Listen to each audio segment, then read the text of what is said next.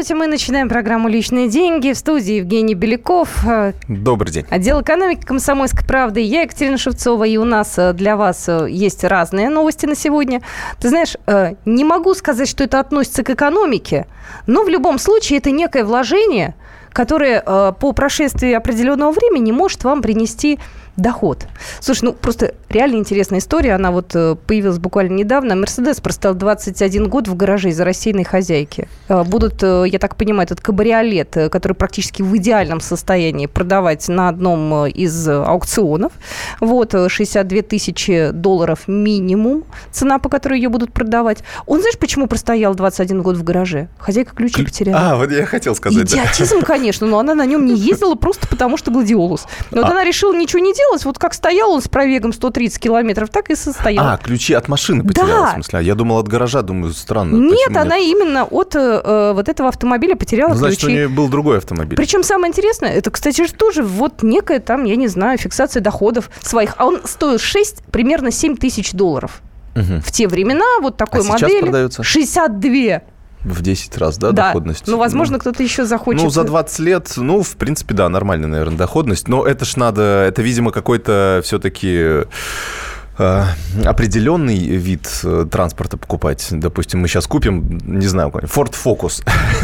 ну, простоит он у нас 30 лет в гараже. Ничего не случится. Ничего не случится, То есть это нужно, видимо, какой-то брать, ну, либо разбираться в этом, э, действительно, это из разряда случайности. Это как, не знаю, какое-нибудь вино оставить. Вроде все говорят, вот инвестиции в вино. А, или сейчас очень эм, в тренде инвестиции в искусство. Вы что-нибудь покупаете каких-нибудь молодых художников и оставляете их картины картины, а потом через 25 лет выставляете на аукционе Сотбис и получаете за это миллионы евро. Может повести. Действительно, купите какого-нибудь молодого, талантливого художника, который через 25 лет будет очень известен, и первые его картины будут э, очень много стоить. А можете, мне кажется, в 99% или даже в 999 э, случаях из тысячи э, купите молодого художника, который никогда не станет э, гениальным. Тищенко. Тищенко, да. Наш любимый Тищенко, да. Так что, ну, да, здесь столько нюансов, поэтому я думаю, что да, это такие странные вложения. Ну, хорошо, давай все-таки о делах экономических поговорим. Э, что у нас там с нефтью интересного происходит?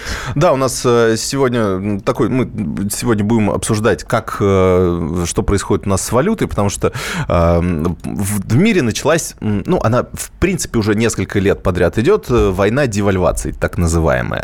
Эксперты об этом постоянно говорят, э, потому что всем странам нужна конкурентоспособность их продукции. Угу. Раньше считалось, что если экономика сильная, значит ее валюта должна быть сильной. Сейчас экономика сильнее, по крайней мере, потенциал роста у нее больше, а это самое главное для любой экономики, если ее валюта не очень сильная, если она слабее конкурентов в плане, ну, вот как раз обменных курсов. То есть, если мы выходим на мировой рынок, то нам интереснее, если наша валюта стоит меньше, чем э, валюта конкурентов. И дело даже не в конкретных величинах, да, а в таких относительных. А, сколько стоит э, произвести продукцию, если перевести ее на какие-то общие показатели. Например, общий показатель для всех валют – это доллар в основном. Э, поэтому сейчас все активно за это борются. И европейцы, которые хотят, чтобы валюты их стоило меньше, и очень часто говорят о том, что сейчас евро может в ближайшие какие-то месяцы или, может быть, пару лет сравняться с долларом, то есть придет к такому паритету один к одному будет примерно. Тогда европейцы будут счастливы. Но американцы тоже этого хотят. Трамп сегодня заявил о том, что Э, он поддерживает политику низких ставок, э, то есть э, чем ниже базовая ставка в стране, по которой, собственно, выдаются кредиты коммерческим банкам и которые потом выдают в виде кредитов уже населению или бизнесу, то чем ниже ставка, тем, соответственно, слабее валюта. И вот сейчас многие страны, вот эта политика низких ставок, она продолжается. И Трамп, хотя США уже перешли к тому, чтобы увеличивать ставку, он говорит, что нет, давайте мы будем стараться как можно ниже ее оставлять, потому что нам нужна, нам важна конкурентоспособность нашей продукции. Что произошло с долларом? На 1% он э, сегодня сразу же по корзине мировых валют он упал. Э, по рублю та же самая история. Э, у нас Центробанк и Минфин, и Минэкономики постоянно говорят о том, что у нас сейчас рубль слишком переоценен, то есть он слишком сильный для нашей экономики. И нужно его немножечко ослаблять, потому что ну, это, это даст нам импульс нашим конкурентоспособным, конкурентоспособным отраслям. Другое дело, что ничего не происходит. То есть они, с одной стороны, говорят о том, что ну, все-таки рубль должен быть сильным, рубль должен быть, точнее, более слабым, 5-10% есть разные мнения. Но при этом ключевую ставку Центробанк держит на уровне 10%. В Америке там порядка 1% сейчас. Вот э, в чем логика? То есть, естественно, западные спекулянты все в последние месяцы вкладывают деньги в Россию, потому что 10% годовых нигде не получат доход, доход, такой доходности в мире, причем при том, что рубль еще и укрепляется, еще и 10%. То есть, по сути, они в долларах получают больше 15% годовых. Это феноменальная прибыль э, вот, на мировых рынках. И Центробанк почему-то не спешит э, снижать э, ключевую ставку. И при этом говорят, что нет, вообще-то рубль должен быть э, послабее. Так вы опустите ставку, он будет слабее. Зачем говорить, делайте. Ну, Ты так грозно заодно, говоришь. Заодно и кредиты подешевеют у нас наконец-то. Э, но Центробанк, у него, видимо, какие-то свои, свои нюансы, свои предположения и так далее. Так, ну, слушай, ты говоришь, э, э, деньги у людей появляются, да, и доллар у нас чуточку дешевеет, и вообще ситуация исправляется. Глава Минстроя предсказал рекорд по выдаче ипотеки в 2017 году. Скажи мне, пожалуйста, какие для этого есть предпосылки? У нас ставка, что ли, падает? Или у нас доходы растут? Или в чем причина-то? Я пытаюсь понять логику. Вот, они тут приводят некие некие цифры, да, в 2016 году объем ипотечного кредитования выросли на 25%, э, взяли, значит, полтора триллиона рублей граждане на ипотеку. Вот, э, говорит, что год будет э, по объему ипотечного кредитования рекордным. А, вот, ну, собственно говоря, Михаил Менит, министр строительства ЖКХ. Да, но есть разные оценки. То есть зарплаты у нас не растут. То есть доходы россиян в реальном выражении практически, ну, там изменения на 1 процент, наверное, э, э, Минтруда подсчитал в конце прошлого года. Угу. Помню, было как раз заявление у нас на радио, как раз глава Минтруда Максим Топилин говорил, что да, вот вы знаете, вот вышли уже, уже один, плюс один процент у нас наметился рост. Ну, ну, конечно, хорошо, наверное, мы можем радоваться, но при этом э, все остальные расход, расходные части у нас тоже выросли. И в любом случае таких свободных денег, которые, эм, которые нужны для покупки квартиры, у граждан у нас не остается. Так что что э, я, честно говоря, не согласен здесь с тем, что у нас увеличился платежеспособный спрос, а от него зависит, по сути, э, дальнейшее развитие ипотеки. Ну, хорошо, процентная ставка, Но что процентная падает. Да, сколько, хорошо, сколько падает. она была, сколько она будет э, у нас в ближайшее время, мы же можем там Да, прикинуть. да, ну можем. Ну, опять же, это вот возвращаясь к предыдущему вопросу, опять же, все зависит от позиции Центрального банка. Если он будет продолжать хотя бы более-менее стабильно, хотя бы маленькими шажками, но повышать, хотелось бы конечно, более активных действий, потому что, ну, иначе э, ну, мы какой-то, наверное, одной цели добьемся инфляции, но при этом и экономику загубим, и э, кредиты у нас до сих пор будут очень большими, то есть мы сильнее загоним в кредитное бремя большинство наших граждан и бизнес. А, э, вот если мы вспомним, у нас буквально два года назад ставки по ипотеке были порядка 14-15% годовых.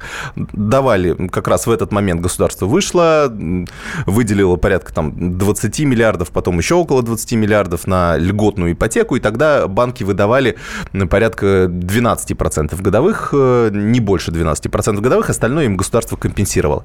Э, в прошлом году ставки уже рыночные упали до 12%, э, и, в принципе, льготная поддержка уже оказалась не нужна. Сейчас продолжается движение вниз, уже можно рефинансировать ипотеку за 10,9%. Уже такие предложения стали появляться. У меня коллега буквально сейчас этим занимается процессом и планирует свою 15-процентную ипотеку перевести на, на 10,9%. Так что э, движение идет. И это, конечно, отражается на спросе. То есть понятно, что э, совершенно разные деньги придется платить, если вы взяли кредит на ту же самую сумму под 15% годовых или под 11%. Так что э, вот именно доступность жилья, она становится, э, становится больше, и плюс цены у нас, конечно, не растут. Так что э, это, этот, эта тенденция действительно идет. Насколько она будет, э, ну, вот ставка будет сильнее снижаться, это все зависит уже от себя.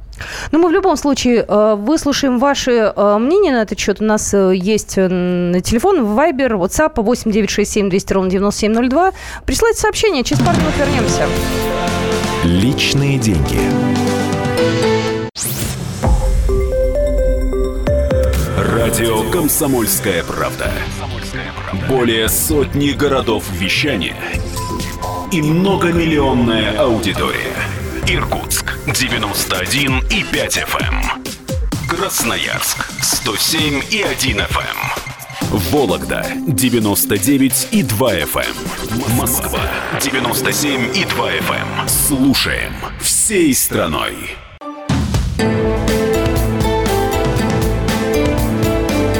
Личные деньги.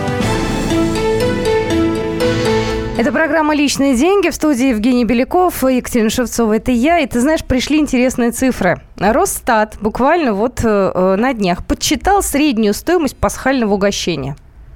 Ты знаешь, вот у нас есть индекс борща, я помню, был какой-то момент, когда подсчитывал, э, уж не помню, Росстат или нет, во сколько нам блины обходятся да, и вот они подсчитали, во сколько обходится праздничное э, угощение на Пасху. Угу. Любопытно, да? Оказывается, дороже всего вот этот праздничный стол обойдется жителям Чукотки. 1071 рубль. А, чуть подешевле жители Камчатки заплатят. Ямал-Ненецкий округ. А, там, значит, цифры какие? 915, 906 рублей. Магадан 897, а, Сахалин 847. Значит, и получается у нас самое-самое доступное будет э, вот это вот э, праздничная вкуснятина в Мордовии 508 рублей. А что туда входит? Паста, Яйца? Пасха входит туда, кулич входит туда и почему-то 5 яиц. Вот такой странный, uh-huh. э, я не знаю, почему 5 яиц, вот, ну, видимо, какой-то стандартный такой должен быть, знаешь, ну, набор продуктов, вот. И самое интересное, у нас э, э Москва тут где-то есть, я не знаю, в этом списке, я вижу Саратов 508 рублей, Пенза 510 рублей, вот. Ну, вот такая вот интересная статистика. Да, ну, здесь э, все очевидно, то есть это стандартный набор продуктов э, и переведенный на разные, то есть Росстат у нас, я думаю, что это здесь э, отталкивались от данных Росстата. Да, ты знаешь, я да. пытаюсь понять, почему почему получается настолько дороже э, на Камчатке, в ну, Ямал-Ненецком округе? Нет, я понимаю, логично. когда речь идет овощи и фрукты, об овощах и фруктах, но ведь творог, там, я не знаю, мука, яйца тоже ну, как-то дороже конечно, получается. Конечно, все у них. Ну, во-первых, э, не только же вещи, которые завозят. То есть, если бы мы взяли фруктовый, там бы уже не в два раза была разница, а, например, а там разница была бы раз в пять, в семь, э, потому что все-таки действительно доставить там те же помидоры, я не помню уже конкретные цифры, но там под тысячу рублей. Это мы стоят. знаем знаем, конечно, да. помидоры. Но помидоры там где-то и сами выращивают. Но ведь э, тут, извините, продукты такие, которые мы в каждом своем, э, ну, в ежедневном рационе используем. Я, честно говоря, не, пред... Э, не знаю, как дела обстоят в Чукотке, например, с какими-нибудь бройлерами, да, или с ну, фабрикой, которая выпуск комбинатом, который выпускает какие-то продукты питания. Там наверняка у них в регионе что-то есть, да, какой-то местный производитель, который обеспечивает все это. Но, тем не менее, у местного производителя выше издержки. То есть э, местному производителю приходится ну, там, закупать какое-то оборудование с большой земли вести, а, приходится платить повышенные зарплаты, потому что на севере все-таки более высокие зарплаты, то есть у него больше расходы на а, фонд оплаты труда. Э, и куча-куча других э, нюансов, которые в итоге делают стоимость выше. Так что здесь, здесь все очевидно. Ну, плюс там зарплаты выше. Кстати, поэтому... вот знаешь, коль уж мы об этом заговорили, тема у нас сейчас будет еще и про ипотеку, обязательно поговорим. Но вот мне, правда, интересно, номер нашего телефона 8 800 200 ровно 97 702. А, вы э, пасхальный стол будете как-то по-особенному, вот, э, не знаю, представлять, что-то у вас будет особо вкусное, и э, для вас это дорого сейчас или недорого? Потому что ведь кто-то куличи делает сам, кто-то покупает, кто-то делает пасху сам, кто-то покупает готовую уже. Ну, с яйцами там все просто, да, то есть покрасить их не стоит каких-то особых э, вложений. Хотя, вы знаете, если мы посмотрим на индустрию подготовки к Пасхе, то у нас сейчас э, продаются и красители, и наклейки, и украшения различные, и скатерть. У нас пасхальный фестиваль начинается. Это тоже, извините, определенная, ну, статья расходов, если хотите. Номер телефона эфирного 8 800 200 ровно 9702. Я просто просто на одном э, портале нашла эту информацию, народ начинает делиться, кто как что покупает и кто как делает. Вот. И ты знаешь, там начинается, а при, при, прибавьте туда затраты на электричество, если я сам делаю кулич, А-а-а. например, да? Ну и все, тут уже, конечно, смешно. То есть именно сравнение э, магазинное и домашнее, Свое, да, насколько, да. насколько отличие? Ну, я думаю, что в несколько раз точно будет э, отличие, ну, потому что, конечно, вот от себестоимости, мы как раз говорили про это, про это буквально несколько дней назад, назад. Там, конечно, прибавляется буквально в 2-3 раза, ну, за счет как раз поставки, за счет наценки розни, розницы и так далее, так далее. Вот, кстати, интересно, а в ваших городах подорожали продукты к Пасхе? Яйца, мука, например, ну, чуть-чуть, может быть, подняли цены или нет в магазинах? Вот прислали сообщение, яйца подорожали, 82 рубля Ростов-на-Дону. А были сколько, интересно? Не знаю. Да, нас... ну, вот... Я, на самом деле, вот сложно оценить, потому что я всегда подхожу, например, к тому же прилавку, где э, яйца находятся. Ну, да, там вариантов 5, наверное. Да, в Москве, да. А, и э, все стоят по-разному, от 60 до 110 рублей, мне кажется, за десяток. И, собственно, вот, вот в таких условиях сложно оценить, выросли они, не выросли. Вот, не знаю, это такая, кажется, хитрость таких розничных сетей тоже. Можно, в принципе, везде чуть-чуть поднять, и потребитель не заметит, потому что берешь, какие, какая упаковка больше нравится, по сути, так и берешь. Давай звоночек примем. Здравствуйте, говорите, пожалуйста. Евгений, здравствуйте. Э, здравствуйте. А, ну, у меня пасхальный стол э, будет, э, собственно, состоять из заготовок, которые делаются сами. А яйца у меня выращиваются свои, а творог у меня свой. Ой, да, а, у вас у вас курочки и и, и кто? И курочки. И корова. И коровка. Класс. И, вот. А вы считали вот э, считали себестоимость условно яйца, ну вот с учетом всех э, всех издержек, которые на корм, на не знаю, на покупку тех же куриц и так далее? А, вы знаете, свое а, оно вкуснее а, и полезнее, нежели покупать все это магазинное. И сами понимаете, какая сейчас идет информация по поводу того, что и добавляются молочные жиры в творог – вернее, растительные жиры в творог добавляются и прочее, прочее, прочее. Поэтому а, тут уже цены, вопрос цены, сколько это стоит, уходит на второй план. Ну, ну труд... спасибо вот. вам большое за звонок. Вам, и куличи, и Пасха. А, вам а, легче, у вас а, свое. А трудозатраты какие, вот мне интересно, на... А?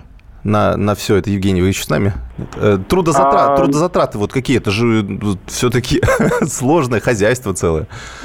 А, ну, во-первых, э, э, это работает один человек отдельно, но он обеспечивает четыре семьи продуктами. А, понятно. То есть это вот э, оно как бы принадлежит мне, но там работает отдельный человек, и я обеспечиваю свою семью плюс четыре семьи вокруг. А, у вас такой некий кооператив получается, да? Да, колхоз небольшой, да. Понятно. Спасибо большое. Слушайте, ну так, э, опять же, я слушаю внимательно, я понимаю, что так как вы живут все-таки не многие люди. А, кстати, но это хорошая идея, потому что, например, вот, вот именно кооперативная схема здесь э, Подожди, ну давай мы с тобой объединимся, ну с тобой при, при всем желании, понимаешь, не заведем в центральном округе корову, да, и не будем выпасать коз. Ну мы же же не только про Москву говорим. Просто условно у меня родственники тоже пытались этим заниматься. Uh-huh. даже с разным успехом. Даже завели гусей.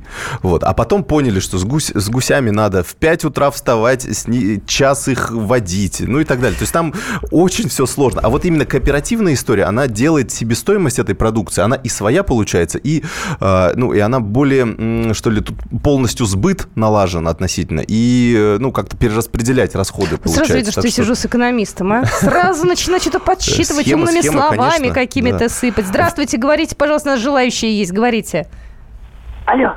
Галина, говорите. Алло, алло, алло. Да, Галина. Да, да, я говорю, я, понимаете, вот я, хот... я про цены хотела сказать, во сколько обойдется вот этот нам праздник.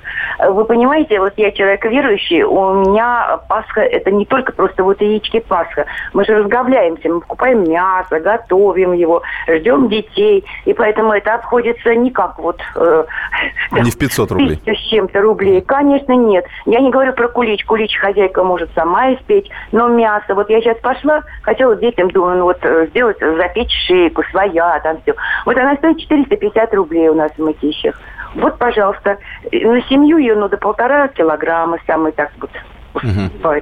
Поэтому э, праздник, э, мы его ждем, мы его, это православный праздник, но нашим православным людям это обходится недешево, если они его отмечают, конечно.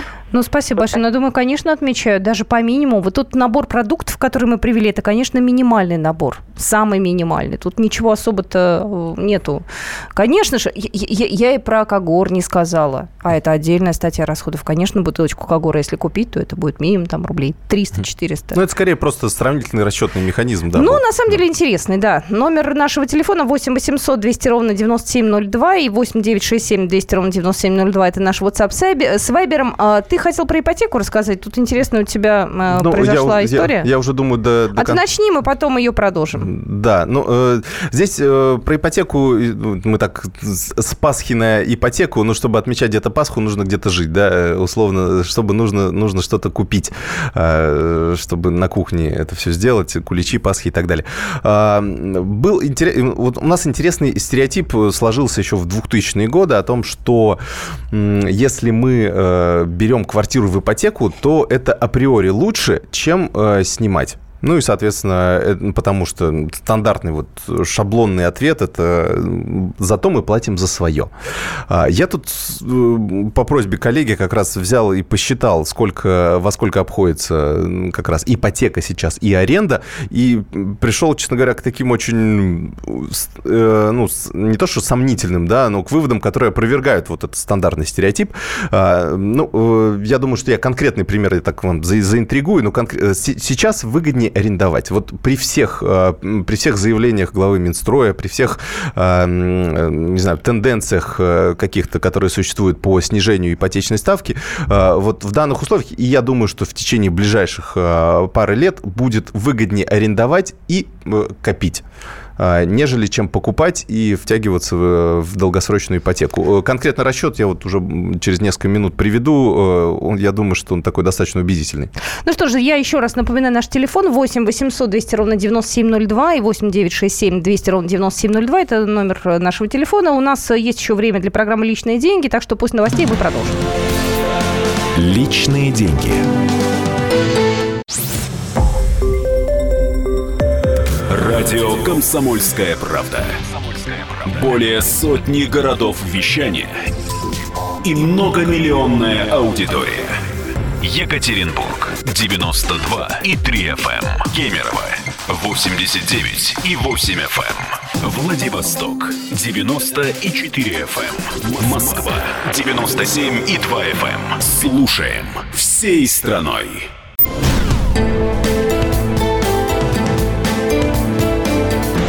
Личные деньги. Половина второго в Москве. Программа «Личные деньги». Евгений Беляков э, у нас в студии. Корреспондент отдела экономики Екатерина Шевцова. Это я. У нас будет небольшая история такая человеческая. Совет экономический от Евгения Белякова. А потом у нас будет достаточно любопытный звонок одному очень хорошему человеку. Да. У нас скорее информация для размышления, для тех, кто хочет взять ипотеку. Вот мы как раз уже говорили в предыдущей части о том, что глава Минстроя заявил о том, что в этом году у нас будет рекордная, э, э, рекордные, наверное, показатели по ипотеке. Там уже полтора триллиона в прошлом году было, в этом году по расчетам Минстроя будет больше. Ну, за счет того, что ставки падают и, может быть, восстановится платежеспособный спрос.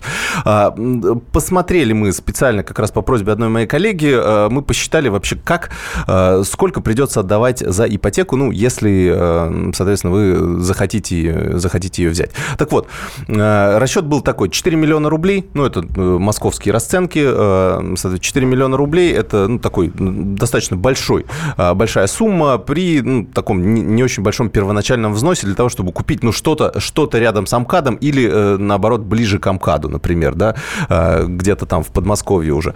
Так вот, э, если мы берем 4 миллиона э, рублей и э, на 25 лет, ну, такой расчет, потому что, ну, чтобы снизить ежемесячный платеж. Так вот, специально я посмотрел, э, сколько это будет обходиться. Ежемесячный платеж составит порядка 40 тысяч рублей.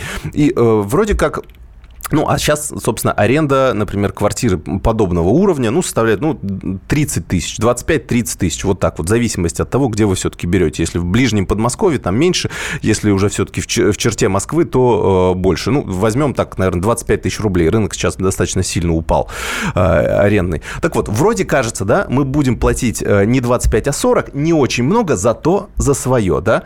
Но давайте посмотрим на цифры. Если мы сделаем расчет в кредитном калькуляторе и посмотрим, из чего складывается складываются эти 40 тысяч, то мы увидим, что 36 30, а, почти 37 тысяч это будут платежи по процентам. То есть всегда, когда говорят при аренде, что ну вот я снимаю, э, поэтому отдаю деньги какому-то чужому дяде.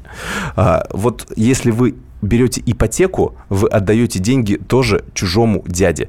Себе вы отдаете всего две с половиной тысячи каждый месяц. То есть вы платите 40, но в тело долга идет две с половиной тысячи. То есть, по сути, вы себе платите две с половиной тысячи Ты, отдаете. по-моему, напугал нашего звукорежиссера. Он Да. сидит и делает Да. большие глаза. Ты этого не... Э, Да. Говорит, рад, что я снимаю. Да. Так, а ну ладно. 37 тысяч отдаете чужому дяде, то есть банку. А, Что лучше, отдавать 25 тысяч или 37? 25 тысяч, мне кажется, гораздо очевиднее. А вот, не знаю, разницу в эти 12 тысяч лучше откладывать себе на банковский депозит, еще получать на него проценты.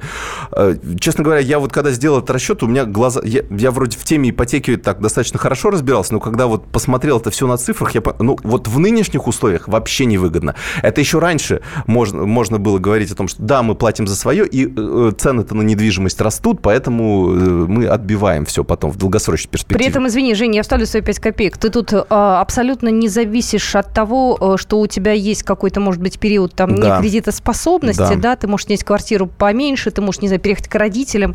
Ну, что-то может произойти в твоей жизни, да, и ты не лишишься вот этих своих сбережений. Да, а по- квартиры ты можешь лишиться. И плюс, Тебя плюс ко банк всему, к- забирает. когда мы берем ипотеку, здесь еще 25 тысяч, да, нужно учитывать, что если мы хотя бы миллион накопили, да, допустим, то мы еще можем, э, ну, у нас же еще проценты на этот миллион капают, и они снижают вот э, какую, как раз-таки реальную, э, реальную стоимость вашей аренды. И вы остаетесь при этом миллионе, и, собственно, э, э, не- не- в, такую кабалу 25-летнюю не ввязывайтесь. Ну, вот это такая информация для размышлений. Можете на нашем сайте kp.ru ее посмотреть, э, всю эту калькуляцию. Я же, с вашего позволения, перехожу еще к одной статье. У нас э, есть эта заметка на сайте kp.ru в разделе «Общество». Герман Стерлигов продает в Петербурге хлеб по 1600 рублей за буханку.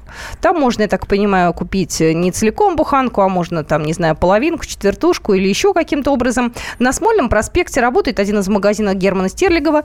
Вот, все, в общем, достаточно э, красиво. Но вот 1600 за буханку, ну, я не знаю, по мне так это дорого. Мы сейчас дозвонились э, до Германа Стерлигова. Э, Герман Львович, здравствуйте. Здравствуйте, ненаглядная. Здравствуйте. Ну, вы знаете, вот для меня 1600 это дорого в Москве. Вот, кто у вас Ну, у вас, же покупает? есть, у вас же есть альтернатива. Есть. Это же не монополия, что или 1600, или умираешь с голоду. Вы можете пойти в Ашан, Седьмой континент, Глобус Гурме и купить там хлебозаменитель. Он дешевый. Хлебозаменитель? Я, я, я как-то напугалась сразу. А чем отличается ваш за 1600 от того хлебозаменителя, который продается в магазинах? Ну, прежде всего, ото всех э, хлебов, которые продаются в бутиках, э, в монастырях, э, в сетях, наш хлеб отличается тем, что там зерно не с элеватора. А в элеваторе, если зерно э, из элеватора берется, чтобы вы знали, оно обрабатывается всегда дезинфекцией, дезинсекцией. Это по всем нормативам, хоть французский это элеватор, хоть российский элеватор, неважно. То есть каждое зернышко покрывается прозрачной пленкой крысиных ядов и ядов от тараканов. И потом это идет все в помол. И вот из этой муки делают вам тот хлеб, который вы покупаете в магазинах. Это первое, основное отличие. Ну, кроме того, наш хлеб а, мелится на каменных жерновах. А каменные жернова у нас сейчас можешь купить только в Австрии или в Германии, а, мельницу. И стоит это около 20 тысяч евро. А хлеба у нас печется очень мало. У нас не сотни тысяч буханок, как на заводах пекутся, вот, которые вы покупаете, этот хлебозаменитель, а несколько десятков буханок, 54 буханки влез- влезает формового хлеба в печку. А тот, который вы говорите 1600 рублей, их влезает 17 всего буханок. И поэтому э, этот хлеб в два раза дороже, чем формовый. У нас есть дешевле хлеб за 750 рублей. Вот этот, который вы говорите за 1650, это тот, который на кирпичи прямо ложится, такой плюшкой, как в древности, и печется. Его поэтому очень мало влезает в русскую печку. А печется это все в русских печах. Это одно из ключевых отличий. а, по сравнению с тем хлебозаменителем, о котором вы говорите, что вот э, там э, я предпочитаю дешевый хлеб. Но если вы предпочитаете э, продукты-заменители, вы обрекаете себя на болезни. И вам потом очень дорого обойдутся врачи, понимаете? Я лучше вообще деньгам хлеб есть не буду. Мне кажется, для меня это будет дешевле. Да, Женя хочет задать вопрос. Да, мне, конечно... Смотрите, э, да. вообще хлеб нужно есть, но настоящий. А хлебозаменитель нельзя есть ни в коем случае. Это так же, как с вином. Вот то, что в магазинах вино продается, это крашеное дерьмо. Это пить нельзя ни в коем случае. А настоящее вино, которое из винограда естественного брожения, пить нужно. Это большая польза для здоровья. Здоровье и благословлено Богом. Так мы разоримся, если будем каждый день покупать ваш хлеб. Ну, вот, то есть, а, а если вы драгоценный мой не будете тратить на гаджеты дорогие, если вы не будете держать дома телевизор, не будете ездить в турпоездки и прочей хренью заниматься, вы сможете есть наш настоящий хлебушек, кормить своих деток настоящими продуктами, а не травить их всякой парашей, крысиными ядами. и можем как раз натурально перейти на хлеб и воду, получается. Но зато на настоящий... Вы да вы даже мечтать об этом не можете. У вас нет ни воды натуральной в городах, ни хлеба натурального.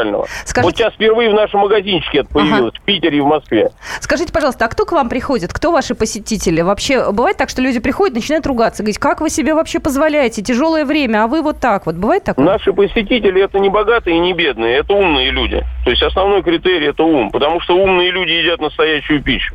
А дураки едят парашу из магазинов, вот из этих, из химическую всякую. Вы уж не обижайтесь, вот вы относитесь ко второй категории. Ага. Я вам желаю от всего сердца перебраться в наши магазины и стать умными людьми. И лучше есть меньше хлеба дорогого настоящего, чем больше дешевой параши. Ну, то есть вы говорите, э, правильно я понимаю, что э, цена оправдана теми затратами, ну, то есть сколько вы накрутите? Мы просто Да это недавно... дешевый, да, да хлеб вообще всегда занимал огромное место а, в удельном весе затрат человека на жизнь. Огромное. А сейчас это копейки стоит. Но это и есть нельзя. Не, я И тому- хлеб должен стоить дорого. Он, э, там вот одного, чтобы вам понятно было, в каждой буханке только меда у нас на 100 с лишним рублей. Только меда. Мы сахар не используем никакой в хлеб. Какая себестоимость Раз- вообще? Из чего, из чего образуется? Можете так, ну, примерно пояснить, да, Себестоимость, хотя я вам перечислю прям. Во-первых, закупка зерна это значительно дороже, чем зерно с элеваторов. Поэтому мы закупаем у Савицкого Володи. Мы никогда не скрываем ингредиенты, где берем. Мы даем все координаты всех, у кого мы закупаем. Можно закупать у них напрямую, самим печь хлеб. И вообще проблем нет. Тогда человек увидит, как это дорого и трудно. У него сразу все пройдет, он опять придет к нам в магазинчик, чтобы не корячиться. Так вот, значит, зерно мы, во-первых, закупаем дороже. Во-вторых, мед. Это очень дорогая штука, и натурального меда практически нет, чтобы вы знали. То, что продается вот на развалах, там, в лавках и так далее, это тоже медозаменитель, как хлебозаменитель. Из Китая в основном. Там вообще пчелы не принимают участие в производстве меда. Это с заводов. А, в-третьих, это растительное масло. А, тоже холодного отжима, ручного холодного отжима, тоже с Ростова, а, а тоже от Володи Савицкого.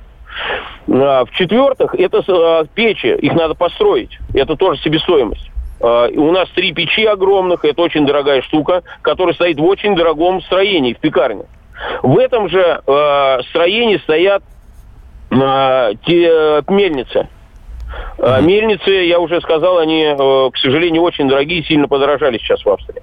И альтернативы нет. А надо иметь не одну, а минимум две мельницы, потому что мельница – это техника, им свойственно ломаться. Да, понятно. Да, и вы все время помните, что хлеба при этом мы выпекаем десятки буханок, а не сотни тысяч буханок. Ну, Да, понятно. И поэтому это все раскладывается на эти буханки. Это handmade, это ручная работа, это почти Спасибо. птичье молоко. Спасибо большое. У нас Герман э, Стерлигов был в эфире, крестьянин, Это, предприниматель. это бизнес-модель, это как, как, как золото получается, как вот э, э, продукт, которого мало и который стоит дорого. Ну, это, это определенная бизнес-модель, ну, она, в принципе, работающая. Я помню, э, был в Грузии, когда делал про винодельню э, репортаж, и там э, мы спрашивали как раз у одного из виноделов э, вообще, а как, как отличить, вот, вот есть разное вино, есть вино, которое стоит 5 долларов, есть вино, которое стоит 15 долларов, есть вино, которое стоит 100 долларов, и там как раз э, нам, помню, один продавец рассказывал, что оно выращивается в каком-то горном монастыре, монахи делают его ручным способом, они ножками ходят по вот этим э, ягодам Это и так далее. называется, да-да-да. Да, Мгм. вот. Э, э, Я говорю, вот ну, э, действительно, я, я ж не могу проверить, прав- правда они там ходят, ходят или, или неправда. Лично Челентано ходил по этим виноградным. Вот. Э, На что, знаете, меня очень поразил этот ответ. Э, И он сказал, ну, вы знаете, если это вино продается за 100 долларов, значит, Бог действительно существует. Слушай, ну, на самом деле, вот сообщение приходит. Добрый день, какой мед в хлебе при тепловой обработке, он теряет свои свойства, получается тот же сахар. Я честно вам скажу, я не кулинар, я не специалист э, как раз в производстве хлеба, но это ужасно вкусно. И мед, вот я пробовала хлеб Германа Стерлингова, он ужасно вкусный. Он действительно классный. Я тут не хочу даже кривить душой. Другое дело, что я вот себе не могу этого позволить. Ну, вот могу честно сказать, мой бюджет этого не выдержит. Ну, проблемы у нас с мукой это действительно серьезные, потому что у нас все-таки с качеством э, плоховато. Если мы выезжаем куда-то за границу, в той же Франции, например, пробуем э, те же булки какие-то, то, конечно... Знаешь, я думаю, что мы резюмируем сообщение. Все равно не по мне 1600 за буханку. Всю жизнь кушаем этот хлебозаменитель, пьем грузинское или крымское вино, и третья рука не выросла. Слушай, я подумала, что я сейчас поеду на машинозаменителе, по дороге заменителю, проживать свою жизнь незаменительно, наверное, так получается. Ну, в общем, мы за то, чтобы у всех у вас было все хорошо, деньги водились, э, ипотека выплачивалась, дети росли, радовали вас. Вот, мы на этом программу «Личные деньги» заканчиваем. Евгений Беляков у нас сегодня был в студии. Екатерина Шевцова – это я. Вот, э, ну и мы встретимся с вами буквально через несколько дней. Будьте Счастливо. с нами. Личные деньги. Радио «Комсомольская правда». Более сотни городов вещания и многомиллионная аудитория. Владимир 104 и 3 FM. Пермь 96 и 6 FM. Ижевск 107 и 6 FM. Москва 97 и 2 FM. Слушаем всей страной.